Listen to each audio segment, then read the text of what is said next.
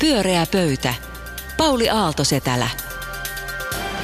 Hyvää iltaa, hyvät kuulijat, ja nythän on iloisia uutisia, nimittäin termininen kevät on julistettu, joka tarkoittaa, että on vähemmän kylmä kuin eilen. Erittäin hyvä. ja tähän kevätuutiseen liittyy myös se, että Mersu alkaa valmistaa uutta mallia uudessa kaupungissa. Tuhat uutta työpaikkaa muutamassa oh, kuukaudessa. Wow, wow. Mitäs muita tämmöisiä iloisia? Ke- niin, ja perunat on laitettu maahan. Sinne ne ehtii vielä pari kertaa jäätyäkin ja silti hyvää pottua tulee. Mitäs tällaisia iloisia keväisiä uutisia teillä on jaettavana meidän kuulijoillemme? Suomi on äh, viidenneksi onnellisin maa tutkimuksen mukaan. Jes, ja onnellisempi kuin Ruotsi. E, Kyllä, olemme ja se on, tuottaa meille vahingoniloa, joka lisää ilomme määrää niin, että olemme tulevaisuudessa ensimmäisellä sijalla. ja sitten tuota pitkäaikaistyöttömien määrä on vähentynyt, muistaakseni neljällä tuhannella. Totta. Erinomaisia keväisiä uutisia. Maija? Äh, Kyllä, joo, siis mulla kyllä ihan toi nimenomaan toi ter, kervään termisyys ja etenkin valon lisääntyminen niin toimii sellaisena, että mä muistan taas sellaisen vanhan totuuden, että aina kun tulee joku ahdistava asia, esimerkiksi ää, natsit tai Donald Trumpin sekoilu tai joku tämmöinen vastaan, niin sitten kun on termi, terminen ja valoisa kevät, niin sä muistat, että this too shall pass ja että, että tota noin, elämä on loppujen lopuksi jossain muualla. Vaalikuume, ihanaa. Niin se on, jotkut niin. rupeaa haaveilemaan uudesta autosta, niin sinä puhut vaaleista. Joo, tämä on mahtavaa. Niin kuin, olettehan te huomanneet, että miten siis Suomi on aivan, aivan kerta kaikkia vaalikuumeen vallassa. Kyllä. Että kaikki on ihan siis niin täpinöissä Ihan. Ihan se muuten ihan sipilöissä. totta. Ja onko se vähän niin kuin meidän ensimmäinen teemakin? No on se sillä lailla tavallaan, että tuota, ajattelin pyytää ää, arvon, arvon panelistien ää, näkemyksiä sellaiseen kysymykseen, jonka ää, Tulevaisuuden valtiopäivät-niminen hanke on esittänyt. Siis toukokuussa järjestetään ää, 4.5. taidetehtaalla tämmöiset tulevaisuuden valtiopäivät nimeltään. Tämä on Suomi 100 tapahtuma. Ja siinä on niin kuin tavoitteena edustuksellisen demokratian käyttöjärjestelmän päivitys. Eli esitetään aika iso ajatus, että nykyinen puoluejärjestelmä, siis nykyiset puolueethan on etupäässä perustettu ää, Ajat su- ajat sitten, yli sata vuotta sitten, tai sata vuotta sitten. Ja, ja, tuota, ää, ja kysymys on, että vastaako tämä puoluejärjestelmä tämän ajan haasteisiin? Pystyykö se, on, vasta, vastaako se tämän ajan tarpeita vai, vai kokeeko ihmiset poliittista ko- ko- kodittomuutta? Tarvitaanko uusia puolueita? Mikäs on Se teidän on hyvä laita? kysymys. Ää, no ainakin tulee mieleen heti poliittisesti kodittomista, kenties kodittomista ryhmistä, esimerkiksi pakkoyrittäjät, siis he, he, joiden on pakko myydä yritysluonteisesti palveluitaan, pienyrittäjät yleensäkin, vähän vaikea varmaan löytää puoluekartalta välillä paikkaa. Ja sitten niin sanottu prekariaatti, toisin sanoen ne, jotka ovat pätkätöissä ja epätyypillisissä työsuhteissa. Ja uskoisin, että tältä nykyiseltä puoluekartalta he eivät niin helposti löydä kotiaan. Miten niin, kaikki puhuu vähän yrittäjän puolesta? No se on jo eh, tällaista eh, lämmintä puhetta, mutta, mutta tota, mä luulen, että eh, se ei ole kyllä niin hirveästi konkretisoitunut. Sitä paitsi mä luulen, että pienyrittäjät, monet pienyrittäjät löysivät vähäksi aikaa kotinsa perussuomalaisista, mutta epäilen, että he ovat näissä vaaleissa liikkuvia äänestäjiä. Joo, siis kyllä mä luulen, että tuossa on niin samanlaisia ajatuksia on kuin Rubenilla. Mä luin myös Twitteristä tähän asiaan liittyen, niin siellä Ville Blofeld mainitsi niin kuin nimenomaan tällä, että jos sattuisi olemaan vaikka niin kuin erittäin oikeistolainen vihreä tai sitten erittäin vasemmistolainen yrittäjä, mm. niin onko näissä sitten jotain tällaista niin kuin, niin kuin ristiriitaa, että ei sitten löydä niin kuin omaa puoluetta. Mutta tämähän tämä puolue niin kuin ajatuksen koko vähän niin kuin ongelma ainakin mulle on aina ollut just nimenomaan tämä, että tota, puolueen valinta, mä oon aina tehnyt jonkun valinnan ja yleensä aina saman valinnan, että on jollain tavalla pystynyt menemään siihen, mutta mua on aina vähän häirinnyt se ja syy, miksi mä en ole halunnut ikinä liittyä puolueeseen, enkä oikeastaan edes olla julkisesti minkään puolueen niin kuin kannattaja on juuri se, missä niin kuin listoilla on just se, että, että hyvin harvoin löytyy sellainen puolue, jonka kaikkia, niin kuin, kaikki ajatukset mä allekirjoitan. Mutta tota, sitten toinen kysymys on se, että että miksi pitäisikään löytyä. Sitten jos ajatellaan vaikka Yhdysvaltoja, joka nyt ei missään nyt tietenkään mallimaa, mutta jossa on tavallaan paljon vähemmän niitä puolueita mm. vielä, mutta että jossain ehkä se kirjo on sitten laajempi, että tarviiko sen puolueen loppujen lopuksi niin kuin olla sitten niin just kaikille, kaikkiin mm. ajatuksiin sopiva. Niin varmaanhan tässä on kysymys just siitä, että, että mitä me ajatellaan, että mitä puolueet on tai miten, mikä on se väylä, että millä tavalla demokraattinen osallistuminen toteutetaan. Että, että jos klassisesti ajatus oli, niin kuin, että oikeisto-vasemmisto-akselilla oli erilaisia puolueita ja nyt niin kuin, nyky, nyky-Eurooppa on muuttunut maanosaksi, jossa kaikissa maissa on tosi paljon pieniä puolueita. Että, että nyt Hollannissa sanottiin, että Hollannin vaaleissa niin valittiin tuli suurimmaksi puolueeksi historian pienin puolue. Eli että, että iso, su, suurin puolue sai niin, kuin niin, vähän, niin vähän prosentuaalisesti ääniä, koska siis kenttä on mennyt rikki sitten tässä arvoakselilla liberaali-konservatiivi. Että nyt niin kuin, että haetaanko uusia ryhmittymiä. Mä itse ajattelen, että että et puolueet on niin kuin, että niiden historiallinen rooli on ollut olla siis kehyksiä väittelylle ja keskustelulle mm. ja, ja, ja ideologiselle debatille. Ja kysymys on se, että, että missä niin kuin tätä keskustelua tai debattia nykyään sitten voisi käydä. Ja jos mä ajattelen, että mitä mä itse kaipaan niin kuin puoluekenttään tai politiikkaan, niin mä haluaisin semmoisia innokkaita avoimia koalitioiden rakentajia ja kompromissin tekijöitä, jotka jotenkin niin kuin avoimin kortein haluaisi jotakin ja hakisi kumppaneita ja tekisi niin kuin sitä, että mä en tiedä, olisiko se, mä, mä oon välillä niin kuin ollut sitä mieltä, että blokkipolitiikkaa Suomeen, että tavallaan, että ei sellaista vaan, että minä olen nyt tämän sorttinen ihminen ja sen takia minä tätä puoluetta mm. äänestän tai minä uskon sokeasti tähän ihmiseen. Mä haluaisin agendoja, agendojen Mä tuota, otan yhden henkilökohtaisen esimerkin, niin pitkästyttävää kuin se onkin. Tuota, mä äänestän aina yhdellä periaatteella. Mä äänestän itseäni parempaa ihmistä. Yleensä hänellä, hän on, se on vasta- hyvä periaate. Ja, ja se on aika helppoa. tuota, se, se, tuota, niin ja se tapahtuu seuraavasti, että että äänestän yleensä itseäni vasemmistolaisempaa ihmistä. Niin se sitten perustuu? Se perustuu jotenkin siihen semmoiseen huonoon oman tuntoon, että olen liukunut liian oikealle. Et jotenkin että minun toinen puoli minästäni tuntee huonoa omatuntoa siitä ja sitten mä äänestän yleensä aina ruotsinkielistä, joko ruotsinkielistä ehdokasta tai maahanmuuttajaa.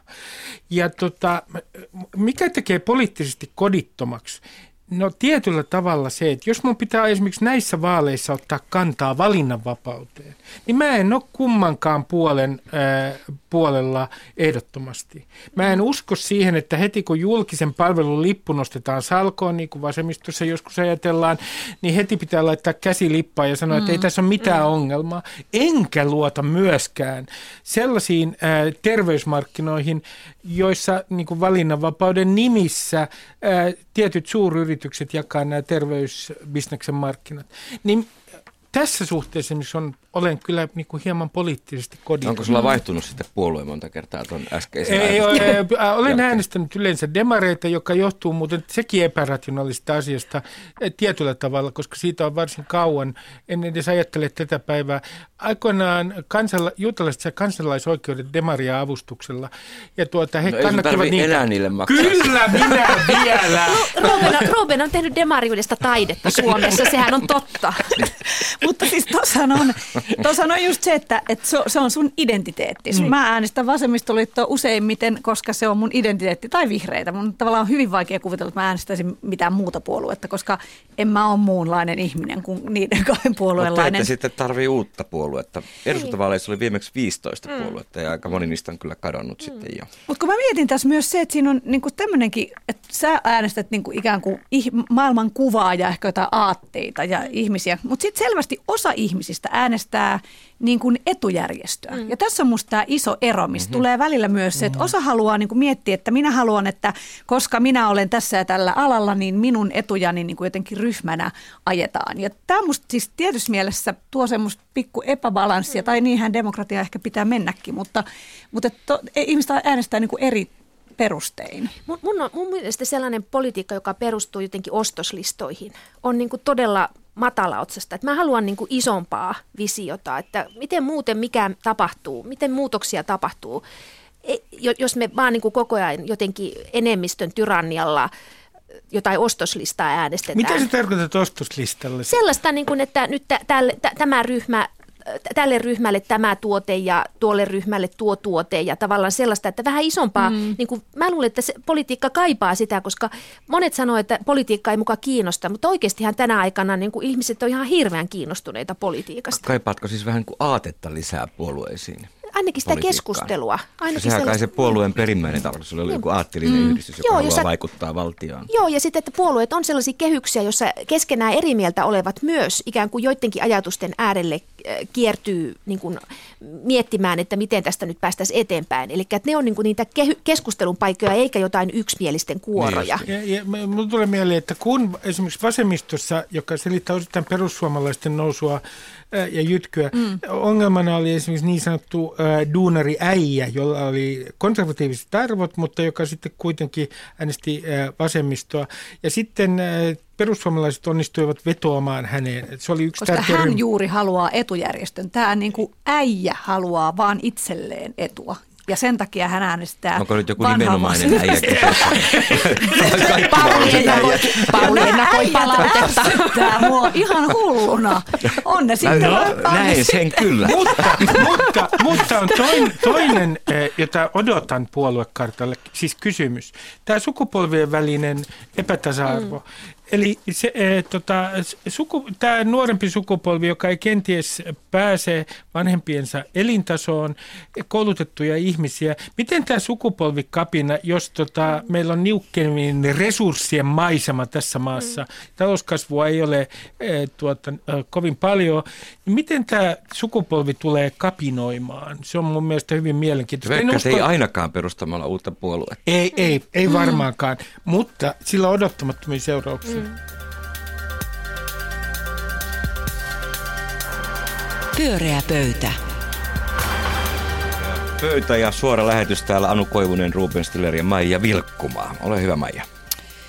Joo, tota noin, mä halusin äh, kysyä teiltä viisailta, itseäni viisaammilta mielipidettä, kun on taas tullut vastaan semmoinen asia kuin kaksi ääripäätä suomalaisessa maahanmuuttokeskustelussa, koska nimittäin nyt sisäministeriön toimeksiannosta Vaasan yliopisto on tehnyt tutkimuksen, jossa jälleen kerran tulee ilmi, että ihmiset, tämmöinen niin tutkittu joukko, joka edustaa heidän mukaansa tasapuolisesti kaikkia suomalaisia, niin kokevat, että maahanmuuttokeskustelussa erityisesti julkisesti on jatkuvasti ääressä vain kaksi ääripäätä ja sen takia tähän keskusteluun on heidän mielestään näiden ihmisten mielestä hyvin vaikea osallistua, koska ö, tulee, tota, tämä uutisoitiin ainakin san, sanomalla, että tulee reim, leimatuksi joko suvakiksi tai rasistiksi.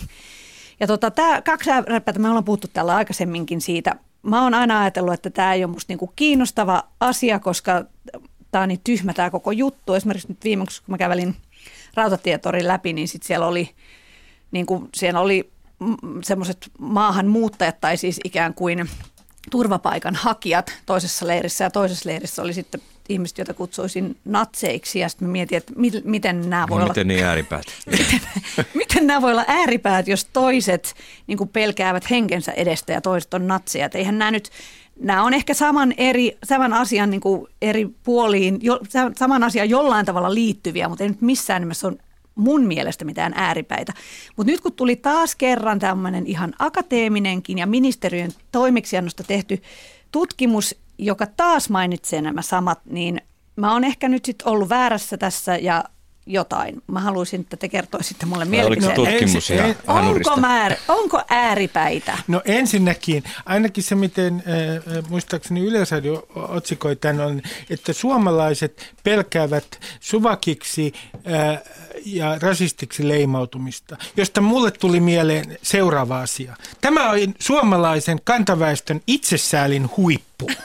Siis toisin sanoen, suurin ongelma tässä maassa on se, että voi julkisessa keskustelussa ikään kuin leimautua joko suvakiksi tai rasistiksi. Eikö tässä nyt asia kuitenkin ole niin, että se, joka tässä on heikommilla, ovat turvapaikanhakijat?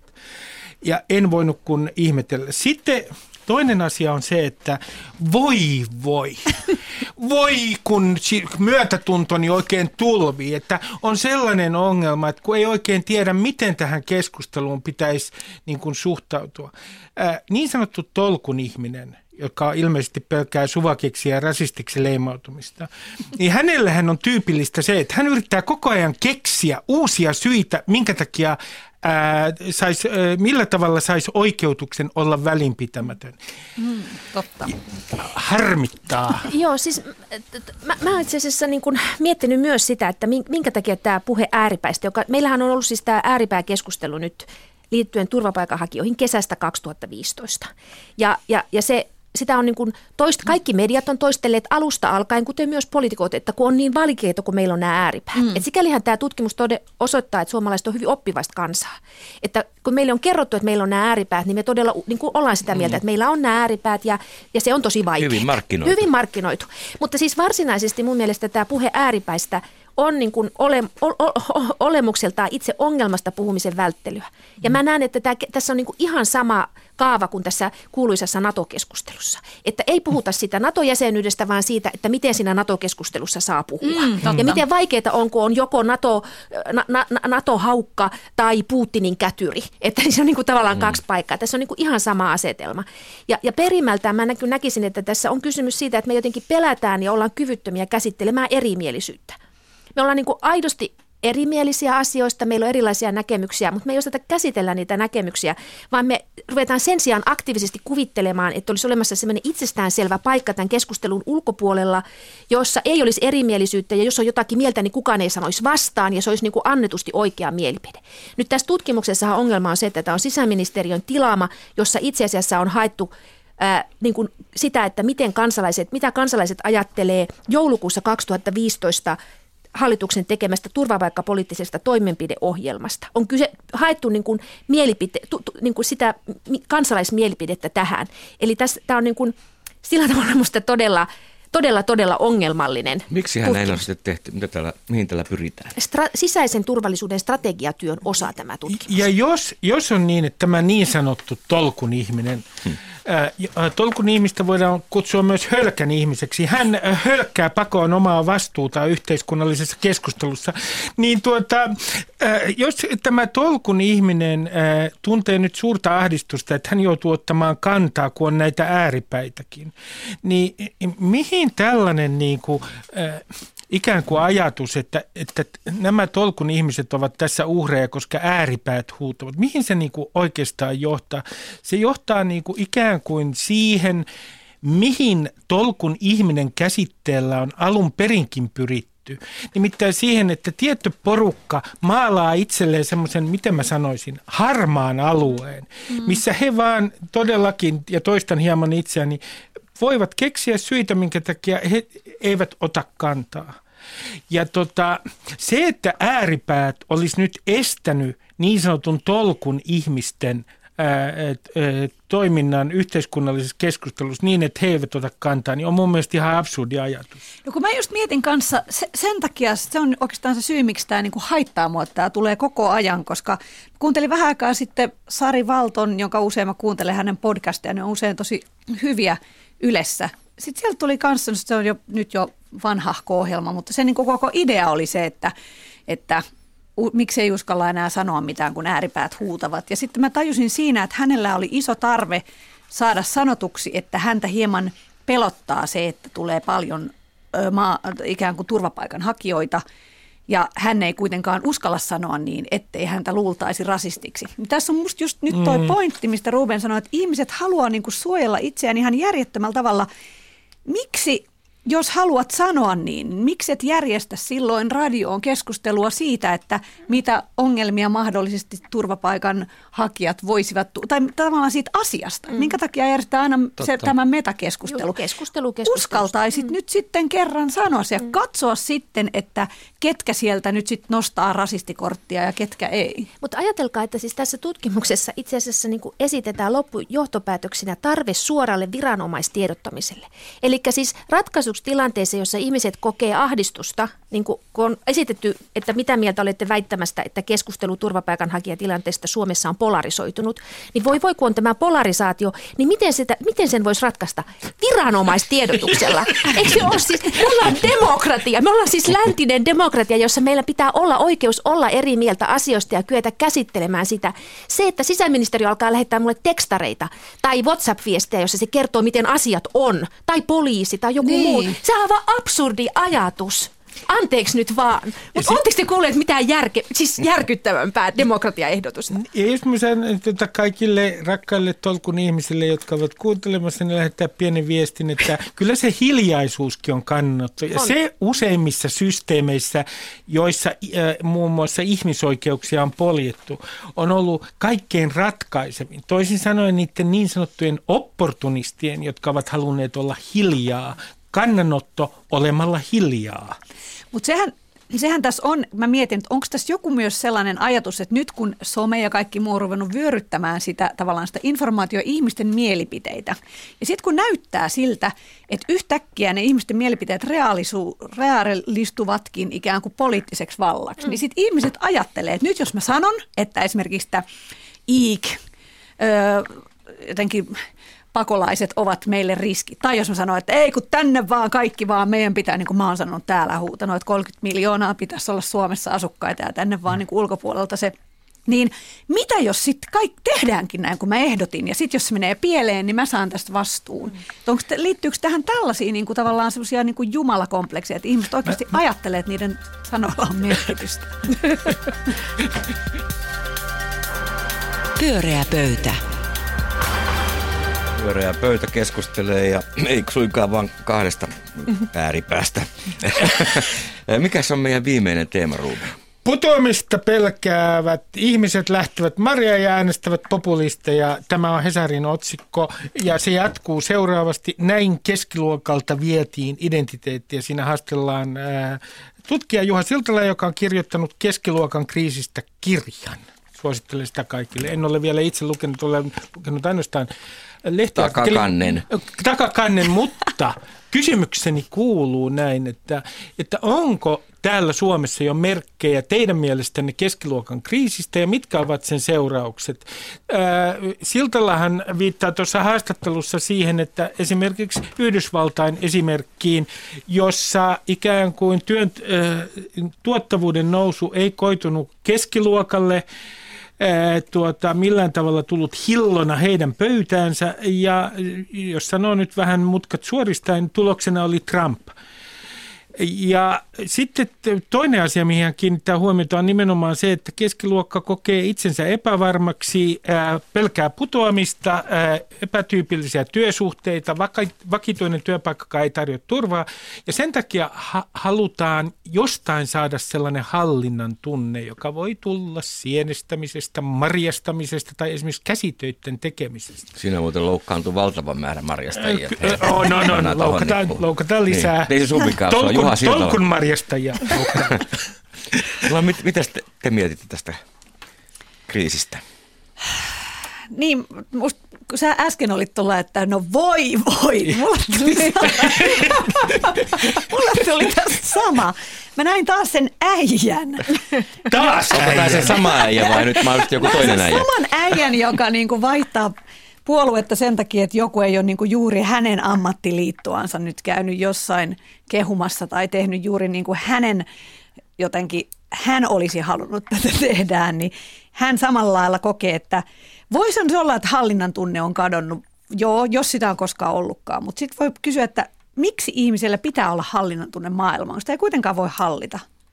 Mulla on enemmänkin sellainen olo, että voit huutaa mitä haluat, sillä ei ole mitään merkitystä kuitenkaan. Tavallaan ehkä vähän tämmöinen... Niin kuin... Se on aika semmoinen uhriutunut Ei, ajatella. vaan enemmänkin semmoinen, niin kuin, sanoisin, tolstoilainen. Että maailmassa tulee erilaisia niin kuin vaihe- vaiheita ja sä voit niin kuin riehua siellä, mutta ei sun yksittäisen ihmisen riehunta niin kuin vaikuta siihen. Sä oot vaan niin kuin osa sitä ajan juoksua. Ja sitten sen takia sä saatat kuvitella, jos se osuu samaan paikkaan se sun riehunta kuin semmoinen joku iso muutos maailmassa, niin sä voit luulla aiheuttaneessa sen muutoksen, mutta sä oot väärässä. Mutta Juha Siltalahan ei, ei, ei riehu, vaan... Mm kitkisi. Ei, ei, ei, ei. Vähän niin kuin aina, aina inke, Puhu inkeri asiaa. ankeinen, että voi luoja, vie minut pois täältä.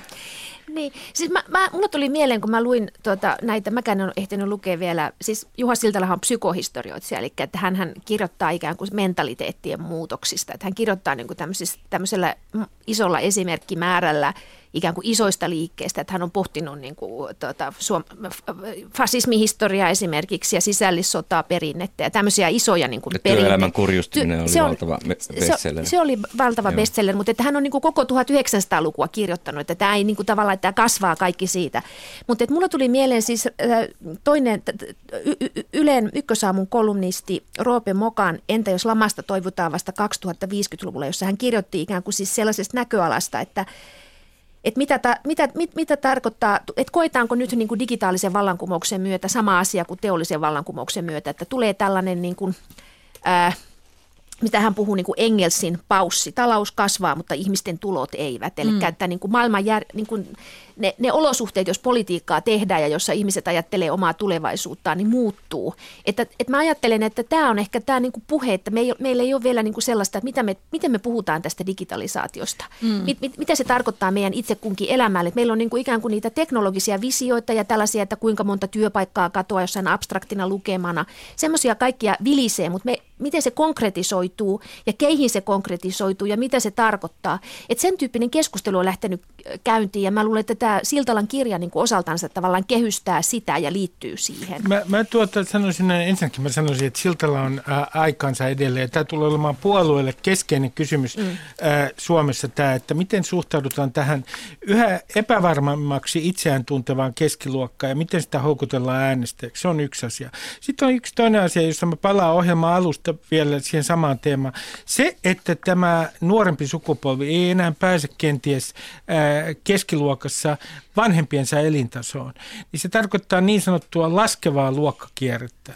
Ja jos sellainen laskeva luokkakierre alkaa niin kuin laajamittaisemmin tapahtua tässä meidän suomalaisessa yhteiskunnassa, niin sillä tulee olemaan suuri merkitys. Veikkaanpa jopa, että e, kun meillä on vielä samaan aikaan Suomen historian koulutetuin ikäluokka, joka ikään kuin pettyy mahdollisesti odotuksissaan, niin tämä tulee olemaan yksi konkreettinen kysymys tuossa tota, keskiluokan kriisissä. Miten tämä ikäluokka tulee reagoimaan? Mä tota, oon tietenkin samaa mieltä, että vaikka tämä murros tulee olemaan iso, digitaalinen vallankumous tulee olemaan varmasti, uskon ainakin yhtä iso kuin teollinen vallankumous. Ja vaikka se, mä uskon myös, että se on väistämätön, mutta totta kai se silti tulee aiheuttamaan kriis, kriisejä ja isoja kriisejä. Mutta mä jotenkin ajattelen, että, että myös silti on mahdollisuus ajatella sitä niin kuin väistämättömänä pettymyksenä tai että väistämättömänä jona, niin kuin alasajona, niin se onkin varmasti, jos pidetään mittarina sitä, että aikaisemmin opiskelit johonkin ammattiin ja sitten sulla oli erittäin hyvä todennäköisyys, että pystyt olemaan siinä ammatissa hyvässä liksassa eläkeikään asti ja sitten olla eläkkeellä ja sitten kuolla onnellisena, niin se voi hyvin olla, että tämä ei ole enää niin kuin realistista. Mä oon huomannut niin kuin omassa ammatissani jatkuvasti sen, että Esimerkiksi mulla Muusikkojen liittokin on olemassa, mä itsekin sen jäsen. Mä näen koko ajan, miten järjetöntä on esimerkiksi siinä ajatella niin kuin muusikoita sellaisena niin kuin luokkana, joille esimerkiksi samat asiat pätis, samanlaiset sopimukset, samanlaiset yleissitavot. Enemmänkin mun mielestä me ollaan sellaisia ihmisiä, mä luulen, että tulevaisuudessa yhä useamman alan tyypit, joiden paras apu ikään kuin ulkoopäin on se, että sul, sulle sut niin kuin autetaan siinä, että sä tajuat itse oman asemasi sillä hetkellä ja ymmärrät, että jos mun asema on tällä hetkellä vähän ikään kuin huonompi näissä neuvotteluasemissa, niin se voi välillä olla parempi, se voi taas olla huonompi. Että kysymys ei ole semmoinen, että vaan lineaarisesti ylöspäin tai muuten kaikki on huonosti, vaan että se on semmoista aaltoliikettä ja se on jatkuvaa nimenomaan neuvotteluliikettä. Ja tämä, mikä muotos vanhakantaisessa vasemmistossa niin kuin vähän hermostuttaa on just tämä, että tätä ei ole olemassakaan siellä.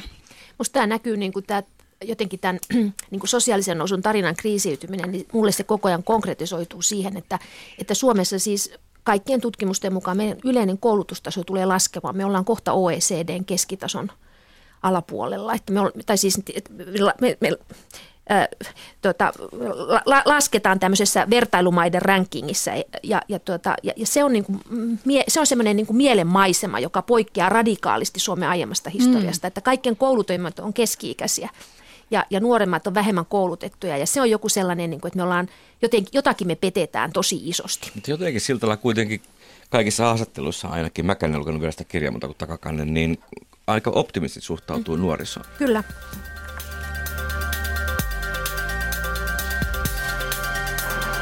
Pyöreä pöytä. Pyöreän pöydän suora lähetys alkaa olla päätöksissä. Kiitos hyvistä mielipiteistä ja niiden intensiivisestä puolustamisesta.